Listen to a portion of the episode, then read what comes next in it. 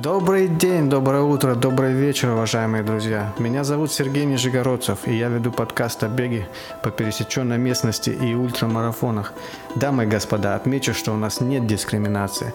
Добро пожаловать на мой подкаст «Тропиночный бег», независимо от того, по какой поверхности вы бегаете. Будь то тропинка в лесу, асфальт в городе, резина тредмила или даже поверхность воды. Мне абсолютно наплевать, если вы не бегаете огромные дистанции в свободное время. Даже если вы просто... до автобусной остановки периодически бегаете, то этот подкаст для вас. Абсолютно не важно, где вы слушаете мою неформальную передачу. На тренировке, на работе, в машине, в метро, на лекции, поедая пельмени. Если вы не верите в дурацкие мифы, что бег вредит коленям или что бег для молодых и здоровых, то вы слушаете правильную передачу. Итак, начнем. Уважаемые друзья, сегодня в студии Олег Факеев. Мы с ним обсуждаем... одежду для бега в осеннее время, в зимнее время, в весеннее время. Как правильно одеться, не перегреться или не замерзнуть. Как правильно подобрать кроссовки и носки. Встречаем. Привет, Олег. Как жизнь? Привет, Сергей. Рад тебя слышать. Жизнь взаимно. Замерзает. Погодой. Да, кстати, с погодой. Ну, у меня, видишь, сейчас 3 недели выходных, я не бегаю. Ну, к сожалению, хотелось бы побегать, но не могу, надо заставить себя отдохнуть. У нас, кстати, тоже погода классная, осенняя. Ну, сейчас потепление уже, вчера было плюс 15. Красиво. Да. У нас даже минус, я уже тут побегал при небольшом минусе. -1, -2. И когда стало +3, я подумал, как тепло. Но вылезать что-то не хочется на пробежку. Да, у нас, кстати, было +3, но минуса еще не было. Вот, кстати, хотелось бы поговорить об одежде. То есть я на самом деле сделал веб-сайт для подкаста trailpodcast.com. И смотрю, люди чем интересуются. И, в общем, одна из... тем, которые они интересуются, это вот одежда для бега, и в частности одежда для бега осенью. И вот, ну, это серьезная тема, да. У меня много было проблем с бегом в холодное время, и я и простужался из-за неправильно подобранной экипировки. И, в общем, да, я понимаю людей, которые задают себе вопросы, сталкиваются с такими проблемами. Угу. Ну да, ну, в общем, первое правило, да, вот бега в холоде. Нужно одеваться не сильно тепло, то есть ты одеваешься так, что как будто бы на улице на плюс 10 градусов Цельсия больше. Например, если на улице 0 градусов, да, то да, ты, я слышал так, да, такое, да, правило. То одеваешься, как будто на улице плюс 10, и как будто ты не бежишь. Ну, одеваешься для нормальной, короче, жизнедеятельности, а не для бега. Ну да, ну вот получается... так, а вот у меня еще такое правило есть. Ну, я даже табличку составлял в своем беговом дневнике и рекомендую тоже бегунам такое делать, чтобы потом через год или, допустим, через полгода, когда весна наступит, можно было вспомнить, в чем выходить на улицу. То есть у меня в табличке написано, если температура больше плюс 10 Цельсия, то можно выходить в трусах беговых, но футболкой с длинным рукавом, либо с футболкой и со специальными отдельными рукавами для бега. То есть, когда разогреешься, будет нормально. Это если... извиняюсь, выше плюс 10. Если меньше плюс 10, то уже нужно одевать тайтс всевозможные. Так что вот такое правило. А потом дальше идет. Если температура ниже 0 падает у меня, то мне нужно одевать уже шапку осеннюю, вот такую, знаешь, со спандекса, которая не текстильная, не натуральная. Потом, Значит, у меня еще такой секрет есть. Я, если меньше 0 градусов, даже если -2 или ветер, я одеваю специальные штаны, которые называются Nagai 2 от компании Hoko Sport. Очень классные штаны, рекомендую. Это не те, в которых ты бежал в Ростове? Да, те. Кстати, вот что мне позволило там не мучиться с одеванием, переодеванием. Я даже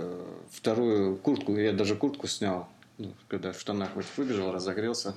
То есть в Ростове было -2 где-то средняя температура. Ну, было в куртке жарко. Я снял куртку и бежал только в футболке. Мне кажется, было холоднее. Нет? Ты уверен, что -2 было? Ну, вроде минус 2. Ну, может быть, и холоднее местами. То есть к вечеру точно холоднее, когда солнце зашло. Да, выбегаешь, когда на открытое пространство, ветер дует, было холоднее. А так, ну, я смотрел по вот, температурным сайтам. Минус 2 среднего говорили, температура на тот день. Mm-hmm. Ну, может быть... Я не помню на самом деле. Поэтому твой совет с табличкой, он абсолютно правильный. Я, например, периодически сталкиваюсь с тем, что когда наступает холод, я собираюсь одеваться, я думаю, блин, а в чем же я бежал в прошлом году в этой температуру? И судорожно начинаю все это проверять и не помню, то есть что там, один слой был, два слоя, какую ветровку я одевал, какие термомайки там у меня были. В общем, да, табличка – это очень хороший совет, просто расписать. Но надо говорить еще о том, что, например, у меня первая зима была 14-й год, 15-й, очень неудачный, я там переохладился, простыл, мы можем про это поговорить, то есть какие ошибки я совершил, чтобы те, кто нас слушают, они взяли это на заметку. И я понял, что, например, вот прошлая зима, которая у меня прошла нормально, то есть за это время бега мой организм окреп, и требования к зимней экипировке поменялись. То есть раньше я бегал тепло укутанным, потому что я действительно замерзал, у меня была низкая скорость. Вот. И когда моя скорость бега выросла, и, видимо, организм как-то укрепился, в том числе в бег в холодное время, то требования к экипировке стали другие. С одной стороны, они стали проще, то есть мне не нужно много теплой одежды, а с другой стороны, сложнее, потому что чем меньше слоев, тем лучше качество должно быть этой одежды. Ну да, кстати, ты правильно ответил, что у тебя организм укрепился. Я думаю, как бы я тоже болел в прошлом году, но я знаю, за чего я болел. То есть, ну, опять же, низкие температуры, и когда наращиваешь километраж, то есть организм не готов к этому, ну как, допустим, для меня, для подготовки к ультрамарафону нужно было наращивать, согласно тренировочному плану. То есть иммунитет падает, и, соответственно, там любое дуновение ветра, если не доодет... Простужаешься быстро, да. Да, быстро. А вот если организм подготовленный, да, тогда уже как бы... Вопрос одежды хоть и важен, но не настолько важен, что вот если неправильно оденешься, то заболеешь. Согласен, да. И еще один момент, что когда ты более подготовлен, я вот по себе заметил, что ты еще терморегуляцию регулируешь скоростью бега. Ну, условно говоря, ты вышел, одет легко, например, ты можешь добавить немного скорости, чтобы разогреться за счет движения. Соответственно. Да, вот этот разогрев у меня проблема была. Мне, согласно, программе, не нужно было быстро бегать, да? Да, разогрев ниже определенного сердцебиения. Поэтому первые 10-15 минут я просто на этом холоде страдаю, жду, пока разогреюсь. А быстрее бежать нельзя именно по этой причине. А если совсем холодно, то тут уже сердцебиение само по себе увеличивается, даже если ты бежишь медленнее обычного. То есть вот такая проблема тоже есть. Разогрев первые 10-15 минут – это... Да, это такое. Неприятная вещь. Ну, говорят, можно дома разогреваться, допустим, я не знаю, как приседать или еще что-то, но мне лень это делать, если утром встаю и на пробежку. Я тоже представляю слабо, даже если ты поприседаешь, все равно мчаться сразу с высокой скоростью, выйдя на мороз, это не очень комфортно как-то. Вот мне тоже нужен этот период адаптации, когда ты потихонечку наращиваешь скорость, и пульс у тебя поднимается. Да, ну и вот по поводу минус 10, да, вот допустим, там рекорд, при которой температуре я здесь в Америке бегаю, это вот был минус 10, потому что у нас тут минус 10, ну 2-3 раза за зиму только бывает такие низкие температуры. И вот минус 10 конкретно я уже одеваю либо те штаны, которые я указал, либо обычный тайтс, такие тоненькие, и сверху еще одни спортивные трико. И потом я одеваю, значит, футболку, которая синтетическая, быстро высыхает. Потом я одеваю, значит, Under Armour, вот этот вот свитер, ну, с открытой шеей. Потом я одеваю, значит, еще одну курточку такую, это Adidas, которая вот с мембраной, да, как говорится, мембрана, которая не пропускает воздух. И, в принципе, вот шапку такую теплую сверху. Не зимнюю, а осеннюю. И обязательно перчатки. Вот это вот главное. Вот так я бегал. То есть, я не часто так бегаю, конечно. Если слишком холодно, я предпочитаю все-таки в спортзал сходить, на тредмиле побегать лишний раз, чтобы не морозиться. А ты при каких температурах-то низких бегаешь? У меня, наверное, самой низкой была это вот этой зимой, ну, той зимой, которая была, наверное, было там минус 13-14, наверное, самой низкой, когда я бегал. Угу. И как-то, в общем, я даже с этим справился. Я, наверное, не готов сейчас сказать все перечисление, что я одевал, потому что все мои зимние забеги, это были тесты экипировки, угу. И на начальном этапе у меня экипировка была не очень хорошая, ну, то есть у меня не было нормального термобелья, поэтому мне приходилось импровизировать, и штаны у меня, это не совсем тайцы, это кроссфитовская серия от Nike, но плюс у них был в том, что у них передняя поверхность бедер, там какой-то специальный материал, который не продувается. А сколько стоит, если не секрет? Я примерно понимаю. Они стоили не очень дорого, я думаю, там, ну, не больше, наверное, 2500 рублей, я думаю. Я покупал их в дисконте. Вообще классно. И взял именно, да, потому, что они вот такие вот, как бы простенькие, но они не, как тайцы, не обтягивают ногу, да, и это давало возможность под них что-нибудь одеть. Я знаю, что я точно пользовался какой ситуацией. То есть я одевал летние тайцы 3/4, а сверху эти штаны. Угу. Ну вот про эти штаны, кстати, я вчера смотрел, похоже, ты сказал про мембрану до колен, то есть, по-моему, Asics компания, и они продают такие штаны, которые вот мембрана до колена, а под коленкой такая, типа, прорезь или что, вот когда останавливаешься, тогда вот эта коленка, бедро оттопыривается, и туда наоборот, значит, когда стоишь, она, в общем, не продувается и сохраняет тепло внутри. А когда бежишь, она начинает продуваться. Да. Ну, это космос, наверное. Ну, стоит $150, то есть $170. Я смотрел просто какие-то драконьи цены вообще на эти штаны. Не знаю, как бывает. Когда зимой был ветер, то я дополнительно одевал еще просто легкую ветровку. Тоже там от Nike, наверное, или от Рибака. То есть это очень тонкие штаны из плащевки, которые предназначались исключительно для того, чтобы не продувало штаны.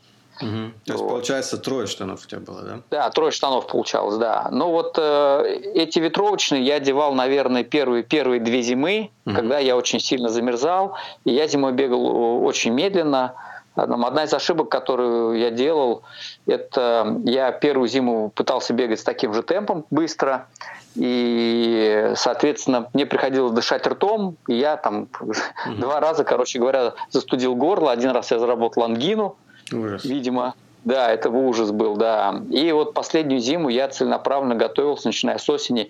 Я дышал только носом, соответственно, скорость моих пробежек была низкая, но я сберег горло. Вот. Ну и по-другому, соответственно, одевался. А вторая ошибка, которую я совершал, обычно летом я, когда бегаю, я потом разминаюсь или последние сколько там 200-300 метров иду пешком, чтобы пульс как бы упал и ты восстановился. Да, у меня в первый год это привело к тому, что я переохладился какой-то день и простыл. То есть я был разгоряченный, и вот я шел до дома после того, как я пробежал там свои сколько-то километров, и за этот момент я переохладился и замерз быстро. То есть влага перестает испаряться, пот, и очень быстро замерзает на тебе. Вот. Понял я это слишком поздно, и, соответственно, зимой я бегаю от подъезда до подъезда. То есть я выбежал, побежал, и прям забежал, завершая пробежку. Вот. Да, с заминкой надо быть аккуратнее, да, получается. Да. Либо надо там очень плавно опускать этот пульс, но я вот не рискую, потому что это очень ощутимо, особенно если ветер сильный, который выдувает. Да, мы еще, кстати, про бафф не сказали. Самая классная вещь. Это шикарная штука, да. Есть такой бафф, его, значит, ультрамарафонцы используют для многочисленных целей. Вот одна из целей – просто его надеть как шарф. То есть на шею одеваешь. Как раз на шею, да. Когда разогреваешься, а потом, когда становится слишком жарко, разогрелся, снимаешь его и на руку просто, на запястье надеваешь и побежал. То есть я зимой шею никогда его не снимал. Более того, при 14 градусах, то баф я уже натягивал даже на нос. Да, потому что можно даже 2 бафа одеть. Один сверху на голову, другой на шею. Да, в принципе, но я вот снимаю его только когда там, что там, плюс 5... минус 2, где-то такие температуры, когда уже разогреваешься и становится жарко. Да, бафф – это универсальная шикарная штука. Да, я тоже использую. Стоит дешево. Да, но самая, наверное, зимняя ценная вещь, которую я купил в компании Asics, это вообще какие-то смешные деньги, 300 рублей она стоила. Угу. Это, даже я не знаю, как это сказать, это как-то короткий баф, но он флисовый. То есть это высотой, наверное, сантиметров 7 примерно. Кольцо такое, которое одеваешь на шею, оно заменяет шарф. Угу. Я сначала подумал, что эта штука для головы предназначалась. Ну, как такое... это типа sweatband от... Что она на голову есть такие, как эти самые полоски на голову, да, для тех, у кого много волос, чтобы лоб не промерзал. Но потом увидел на сайте, что она действительно на шее, и оказалась прям очень эффективной, плотной, не продувается. Вот. А когда совсем мороз, я ее еще и с бафом использую. Угу. То есть дополнительный такой слой. Угу. Вот. Это очень, конечно, баф великолепная штука. Да, великолепная. Кстати, хочу сказать по поводу зимнего бега. То есть у меня вот предыдущий... Ну, вообще есть такая, значит, точка зрения, что нужно делать беговые отпуска в течение года. Нельзя бегать каждый день в течение года, если ты не подготовлен. Ну и, в общем, ничего страшного нет, если ты возьмешь отпуск на месяц, на два. То есть потом ты нагонишь свои результаты, если даже ты ослабеешь в беге. За 2 месяца не бегания, потом ты просто на тренировках быстро нагоняешь свой уровень, и благодаря тому, что у тебя будут новые накопленные силы, организм отдохнувший, ты даже будешь быстрее, позже развиваться. То есть, допустим, в прошлом году я не бегал в феврале, то есть февраль был такой месяц у нас ветреный, я решил просто посидеть на диване, отдохнуть. Ну и не пожалел, в принципе, то есть не обязательно бегать круглую зиму, то есть если сделать отпуск, то он пойдет на пользу. Вот, тем более, если нет возможности бегать где-нибудь в спортзале, то очень даже хорошо. Еще советуют вместо бега, если ты отдыхаешь, и у тебя как бы нет терпения просто сидеть и ничего не делать, то можно, допустим, на лыжах кататься. Ты на лыжах не катался? Да, лыжи хороший вариант, да. Я вот все хочу... Пойти на лыжах покататься этой зимой. Надеюсь, снег у нас будет. Снега будет достаточно. В прошлом году как-то не очень много было. Кстати, по поводу снега тоже интересный вопрос. Летние кроссовки не всегда подходят, если покрытие из снега. Правильно? Ну, я бы сказал, они для нашей зимы они не подходят. Я бы так сказал. Я уже вот здесь, когда был минус, выбежал в летних кроссовках, и поскольку местами была наледь, то все, они просто не держатся. Они просто не держатся. Ты говоришь про подошву наледь. Про подошву, да. И второй момент. Летние кроссовки бывают достаточно легкие, с сеткой. Угу. У меня первые годы вообще замерзали ноги в них, и поэтому я старался брать более плотные кроссовки. Ну, то есть вроде как бы на них не написано, что они там зимние или какие, они не зимние, но они просто более плотные. И второй момент – это более плотные носки, чтобы ноги не замерзали. То есть ты в одних носках бегаешь, в одной паре? Один слой? Одна пара, да. Да, один слой, да. Но такие, они потолще сами по себе, очень комфортные.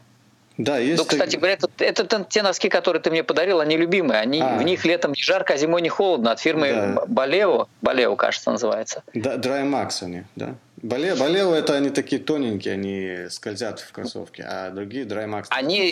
Они скользят, пока они ни разу не стиранные. Когда стираны, они уже нормальные. Да, новые они точно скользят. Это вот была моя ошибка на Груте. Угу. Я их одел новыми, и они действительно скользили в кроссовке. А когда они уже прошли несколько стирок, они нормальные. И вот мне в них зимой очень комфортно. Как-то вот прям вообще прижились. Да, я бегаю зимой вот эти Drymax. То есть у них летняя версия двухслойные. Они так их рекламируют. Типа состоит из махера. То есть махеровый. То есть в советские времена махеровые изделия были популярны. Сейчас как-то не очень. Ну, в общем, а вот носки махеровые, то есть 2 слоя, и как бы внутренний слой он отводит влагу на внешний слой, и таким образом он как бы ступню держит сухой, относительно сухой, и вероятность появления мозоли или натираний меньше, чем при обычных носках. А вот зимний вариант, у них есть тройные носки. То есть, тройные? Да, там вообще, и там тройные именно как третий слой, он не по всему носку по внешней части носка, не по всему идет, а вот именно с передней, вот когда ты бежишь, куда ветер дует, там вот это закрытие, оно, наверное, даже чем-то похоже на прорезиновое. Тоже очень классные, но, к сожалению, в них жарко. Если, допустим, минус 2, вот как были на ростовском ультрамарафоне, то тогда уже жарковато становится. То есть нужно бегать там при минус 10 в таких. А по поводу кроссовок и снега. Если бежишь по трейлу, то зачастую снег попадает на кроссовки и в кроссовки. То есть тут такая защита нужна. Гейтеры надеваешь, чтобы в кроссовке... Ну, гейтеры, да. И специальные кроссовки я брал с даже не целиком с мембраны, а вот именно мембрана на передней части. То есть, чтобы вода не пропадала сразу, как от брызги, там снег, не таяла. Ну, это вот кроссовки Ultra, называется Ultra Neo Shell. Я не знаю, в России есть такие, нет. В принципе, недорогие кроссовки, и по сравнению там, с видными брендами, допустим, Salomon, кроссовки дороже. Но Salomon, конечно, у них очень качественные кроссовки для любых стилей и для любой погоды. То есть нужно выбирать. Ты, кстати, в каких бегаешь зимой? У меня получается так. У меня нет специальных зимних кроссовок. У меня есть Nike, одни, которые... позиционировались как трейловые, и у них, ну, их трейловыми не знаешь, парковые они больше, наверное. У них протектор поглубже, и в демисезонье я перехожу на бег в этих кроссовках, но, к сожалению, они на льду точно так же скользят, и слегка продувались. И вторые мои кроссовки зимние — это Salomon Speedcross, причем я в них бежал и Грут, и Мэтт Фокс я в них бежал, и зимой я бегаю, и они очень хороши, когда ты бежишь по снегу. По асфальту, конечно, у них там выигрыша особо нет. Ну, так вот в городах наших асфальт чистят, а если ты забегаешь в парк, то там, как правило, не чищено. И здесь вот шипы спидкросса, в принципе, помогают. Плюс сами кроссовки плотненькие. То есть спидкросс это вот с шипами? Я думал, там еще спидкросс какая-то... Нет, без шипов нет. Обыкновенные спидкроссы без шипов. У меня была мысль навинтить шипы самому саморезами. Да, но в подошву саморезы накручиваешь. Люди еще так делают. По льду бегают. Вот, я хотел так поэкспериментировать, но прошлая зима как-то обошелся я без саморезов. Вот, я стараюсь в этой ситуации выбирать просто снежные дорожки, чтобы снег был, куда могли шипы впиться. Но если было потепление, например, и заледенело, то все, они не спасают, конечно, шипы эти. Не шипы, а вот протектор, нужно, чтобы были шипы. Конечно, зимой в этом плане тяжелее бегать, как корова на льду местами, получается, ты бежишь. Ну да. Ну и перчатки у тебя обычные какие-нибудь, да? Ничего. Перчатки я как-то тоже купил в Nike, зимние перчатки, вот, и они просто более плотные, И все, наверное, там что еще про них можно сказать.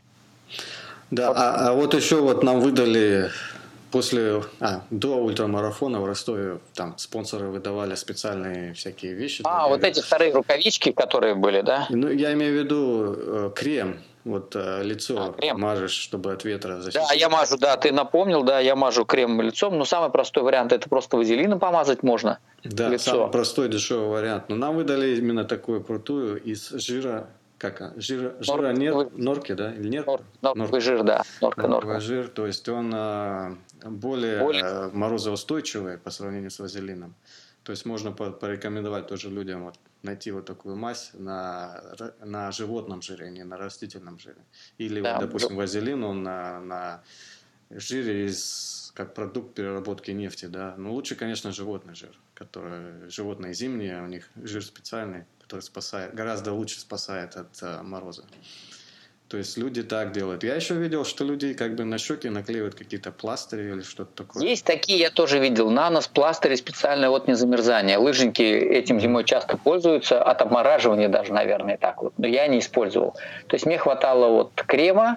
Я еще использую гигиеническую помаду, чтобы губы не обветривались. Особенно если чтобы дышать. Потом я выбегаю, использую карамельки. Ну, с лакрицей я люблю в зимнее время. То есть для того, чтобы не застудить горло, я перед выбегом заглатываю карамельку, и из-за того, что она сладкая, такая как бы слизь во рту образуется, которая вот немножко защищает горло. Ну, так мне показалось. Да-да, это интересно, я ни разу не слышал.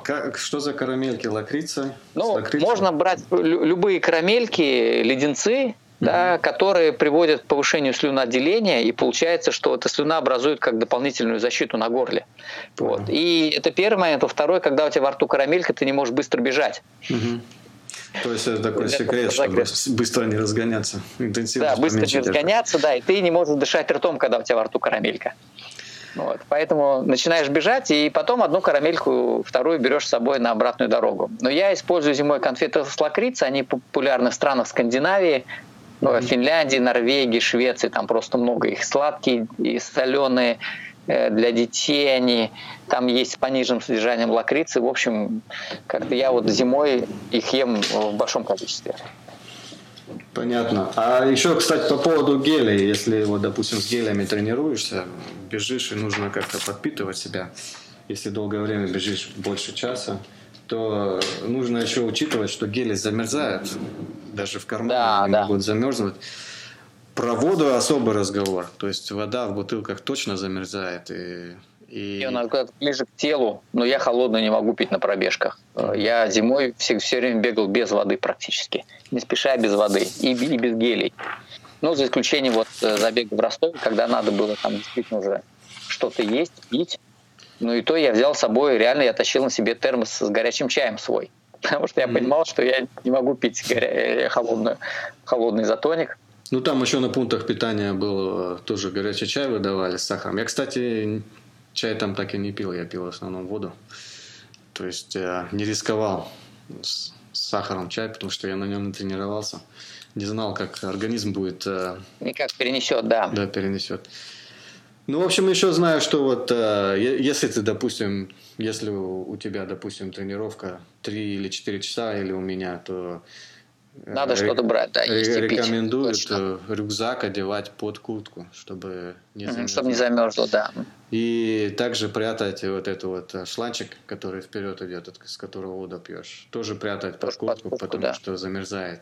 Вот эти трубочки замерзают. Вот.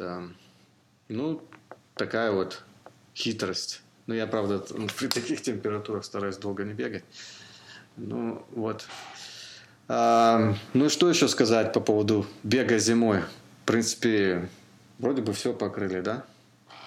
Я, знаешь, когда ты стал говорить про обувь, вспомнил про Ростов. Я бежал в спидкроссах, и, значит, очень важный момент для бега зимой. Если бегаешь при абсолютном минусе, то, в принципе, хорошо брать кроссовки с гортексом.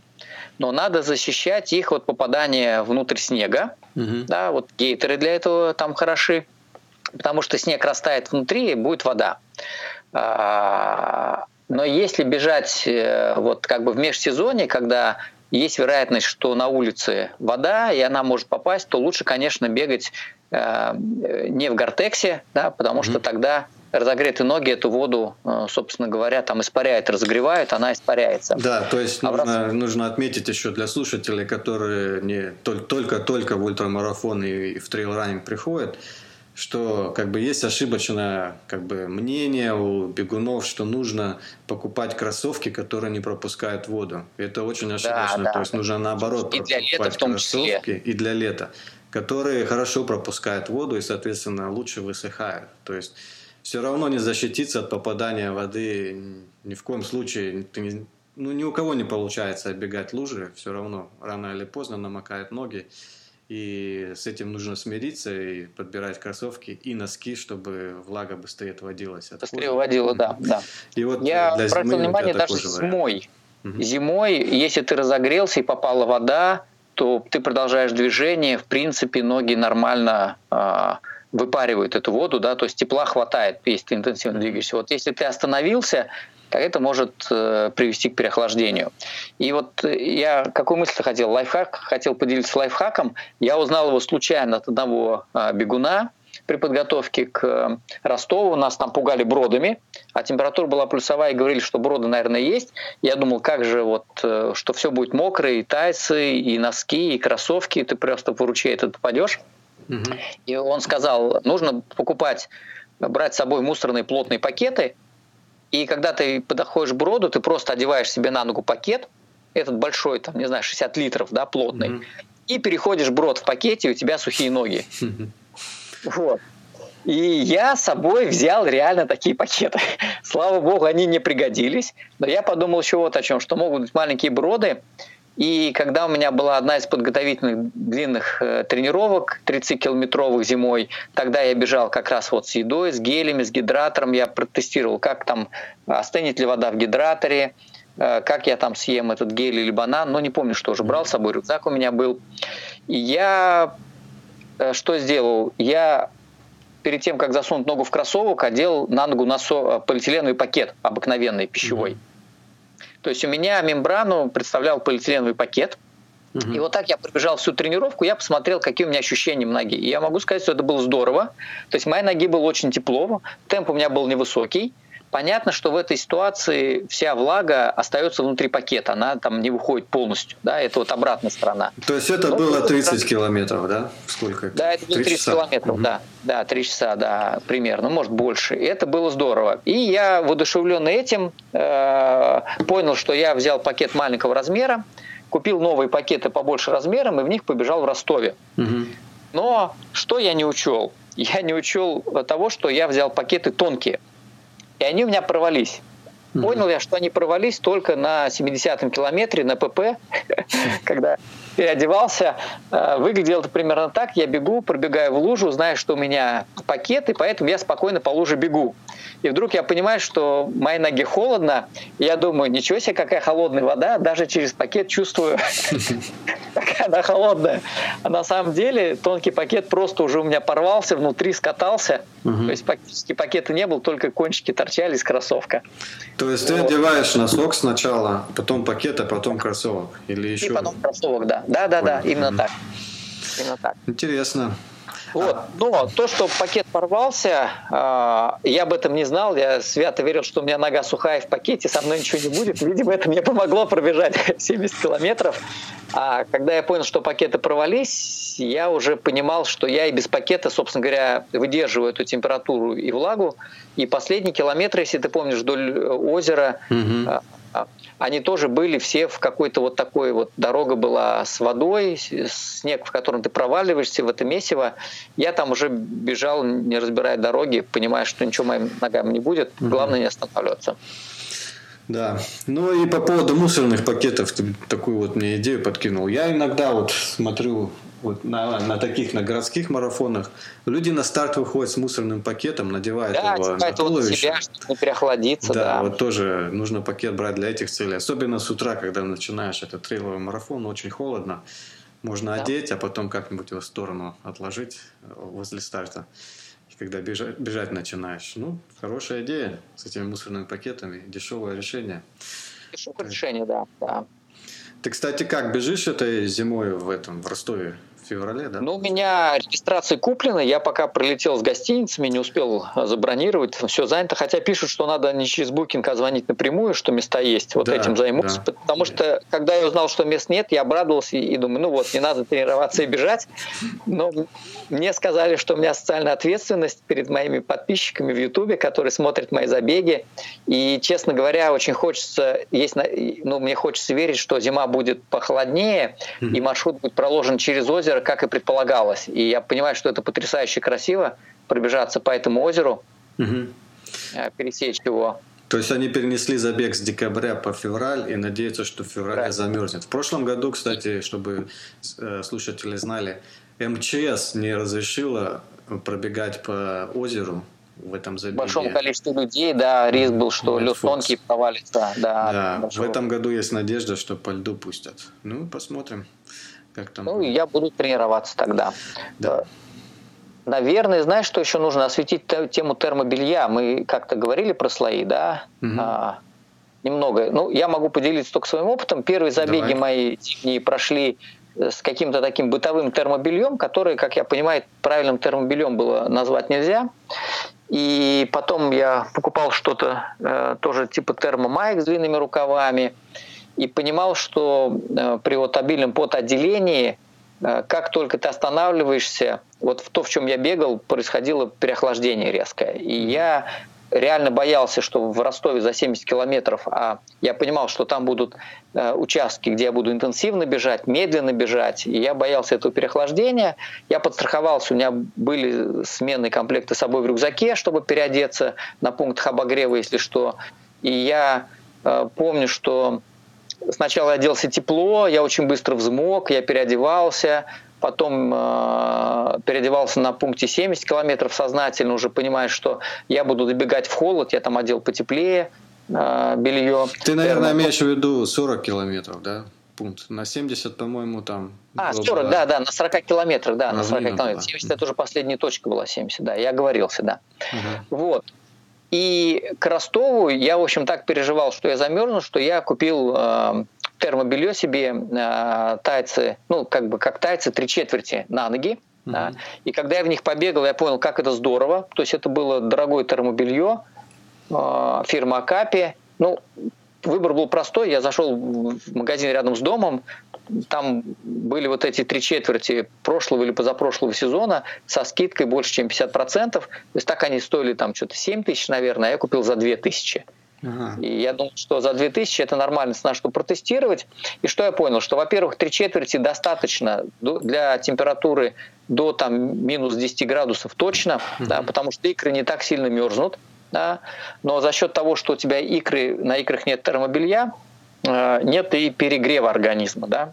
Uh-huh. Ноги не перегреваются. И уже непосредственно к Ростову я понял, что надо покупать верх. И купил верх этой же фирмы, и я понял, что это было вот правильное решение, потому что все-таки хорошее термобелье обеспечивает лучшую терморегуляцию влагоотведения. Угу. И зимой очень важно, чтобы вот эта влага отводилась. Поэтому все дополнительные куртки, ветровки, которые ты одеваешь, они, как правило, усугубляют состояние, потому что через них плохо отводится при интенсивном беге влага, пот. Угу. Например, есть у меня любимая пуховая жилетка от Nike, которая очень плотная, в ней действительно тепло. Но когда я одеваю на одежду, вот сейчас я, например, при температуре от минуса ее начинаю использовать, когда я прибегаю и снимаю ее, она вся внутри как бы мокрая, потому что это ну, не проводящий влагу материал. Да, то есть в ней вроде бы тепло, но получается, что ты начинаешь намокать от собственного пота. То есть у тебя через все твои слои влага прошла, угу. она конденсируется на этой жилетке, и потом потихонечку начинает впитываться обратно, да, и охлаждать тебя уже как бы с внешней стороны. Вот это вот очень важно прочувствовать каждому бегуну для себя, какая... твоей интенсивности бега одежда нужна. То есть для разных пробежек даже при одной и той же температуре нужно по-разному одеваться. Для быстрых, для медленных, mm-hmm. для долгих, для коротких. Важно беречь себя вот в этой части. Ну, мы же говорим о непрофессиональных бегунах, правильно, Сергей, да? Да, для любителей. Да. Профессиональные вообще в трусах бегут. Да, и они так знают, что им одеть, при какой температуре. Совершенно верно. Кстати, по поводу вот верхнего слоя одежды, вот я кофты купил Adidas. Сейчас, кстати, к сожалению, не могу в магазине встретить такие же.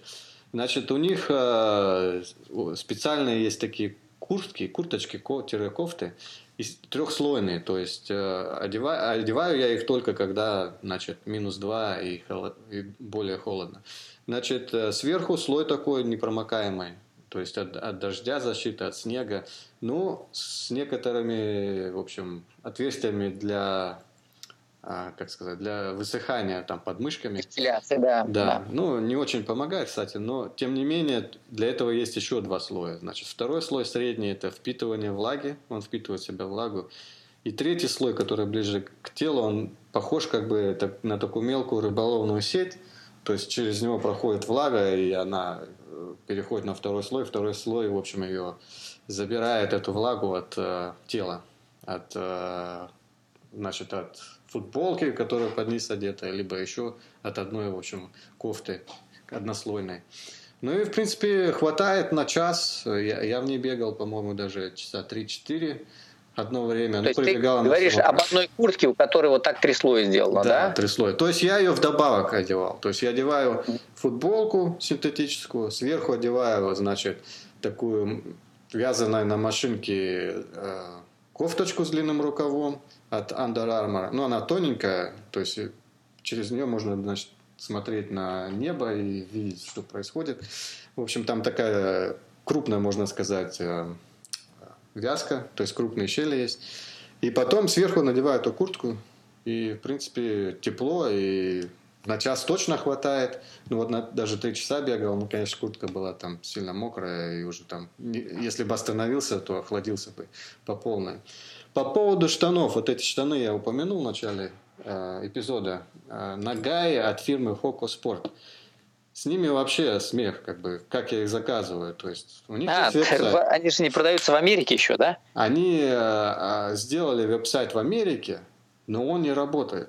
Ты через него не можешь купить. То есть есть веб-сайт в Испании или в Германии, не помню. Но через него можно купить, но только для стран Евросоюза.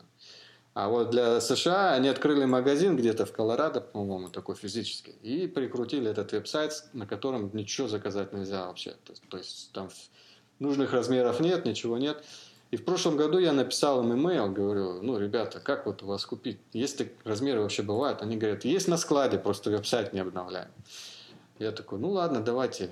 Оплатил. Они мне прислали, значит, счет. Я оплатил кредитной карточкой. Можно PayPal платить. Они мне прислали по почте. В этом году я им пишу. Ну, мне, типа, понравились ваши штаны, я хочу вторые взять такие же, только другого цвета. Они говорят, ну, вот есть, да, такие, будете покупать? Я говорю, да, буду. Выставляют счет такого размера и, значит, другого цвета. Я оплатил, пишу, это вот сейчас вот происходит, переписка у меня с ними. Они мне спустя неделю, то есть вчера, присылают имейл, говорят, ой, извините, такого цвета нет, есть другой цвет. Хотите, мы вам другого цвета пришлем? Я говорю, хочу. И вот эти вот Nagai 2 римская такая, вот это именно модель Nagai 2 римская, очень, в общем, классные штаны, до минус 10 работают вообще. Один слой одеваешь, тайц. Это удивительно, конечно, да. Да, в общем, претензия только одна, повыше бы пояс был, но, в принципе, это ничего страшного, можно там раз в полчаса подтягивать их повыше.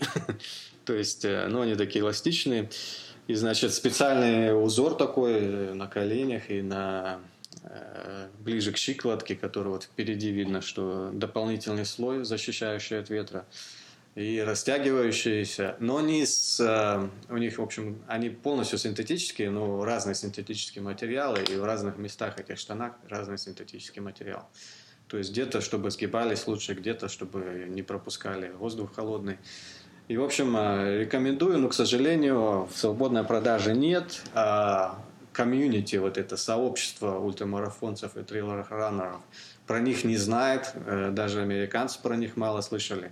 Я просто случайно услышал на форуме, когда обсуждали зимнее белье, вот один из европейцев сообщил, что вот есть такие штаны, и я, в общем, взял, не жалею, сейчас вторую пару взял. И что интересно, прошел год, никто похожее не выпускает до сих пор. Только вот эта компания Hoko Sport, только вот они этим занимаются. Так что, если где-то будет возможность посмотреть на эти штаны, потрогать, то, может быть, кто-то заинтересуется и купит, я не знаю. Я как бы не спонсор этих продуктов, но, блин, классная вещь. Ну, я тоже считаю, что меня тоже никто не спонсирует, я тестирую разную экипировку, и если что-то мне нравится и хорошо, я об этом рассказываю. Понимаю, что бегуны все сталкиваются с такими проблемами, не все рекламные... Не вся реклама информации, которая есть в интернете, она соответствует действительности, плюс люди индивидуальные.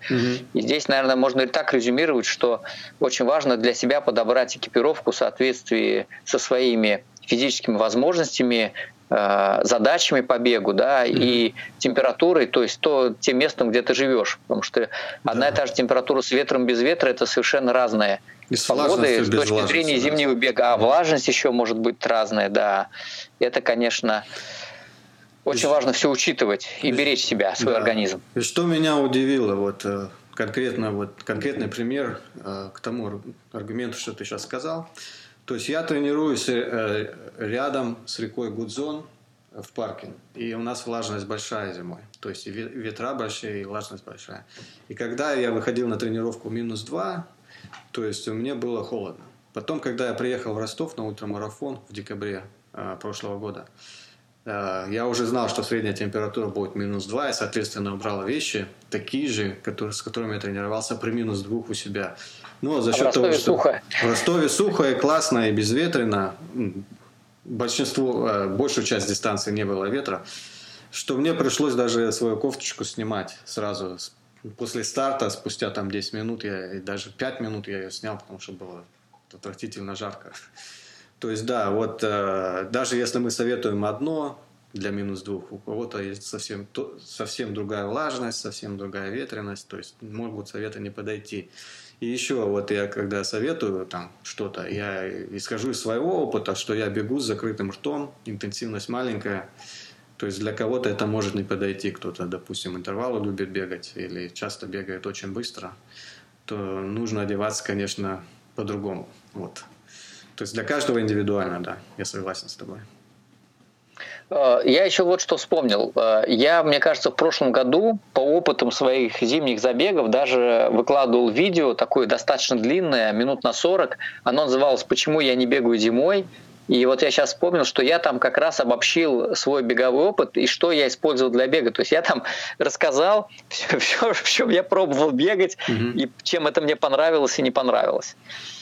То есть у тебя есть обзор, да? Ну давай тогда я ссылку. Да, у меня есть обзор, да, обзор. Да. Присылай мне ссылку, я к этому эпизоду ее приконтачу. Да, я тогда пришлю тебе ссылку. Ну, надо понимать, что это такой вот обзор как бы совсем непрофессиональный. То есть фактически я рассказываю о своем опыте и как я пытался найти для себя экипировку зимнюю, да, что я использовал для того, чтобы зимой бегать.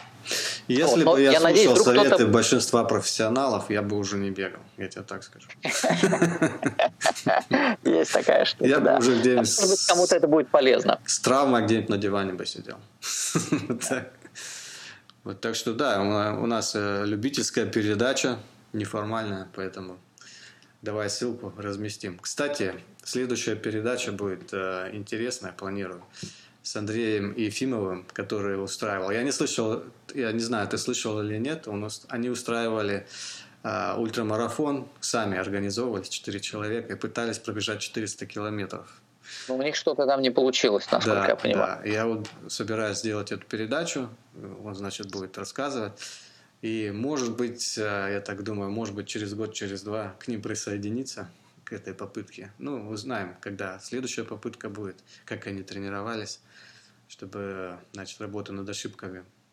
Можно даже, кстати, частично с ними пробежать. Если у тебя, допустим, есть интерес, можешь послушать эту передачу. И... Ну, конечно, интересно будет послушать, да, что там у них произошло. Они, конечно, грандиозное мероприятие тогда задумали. Да.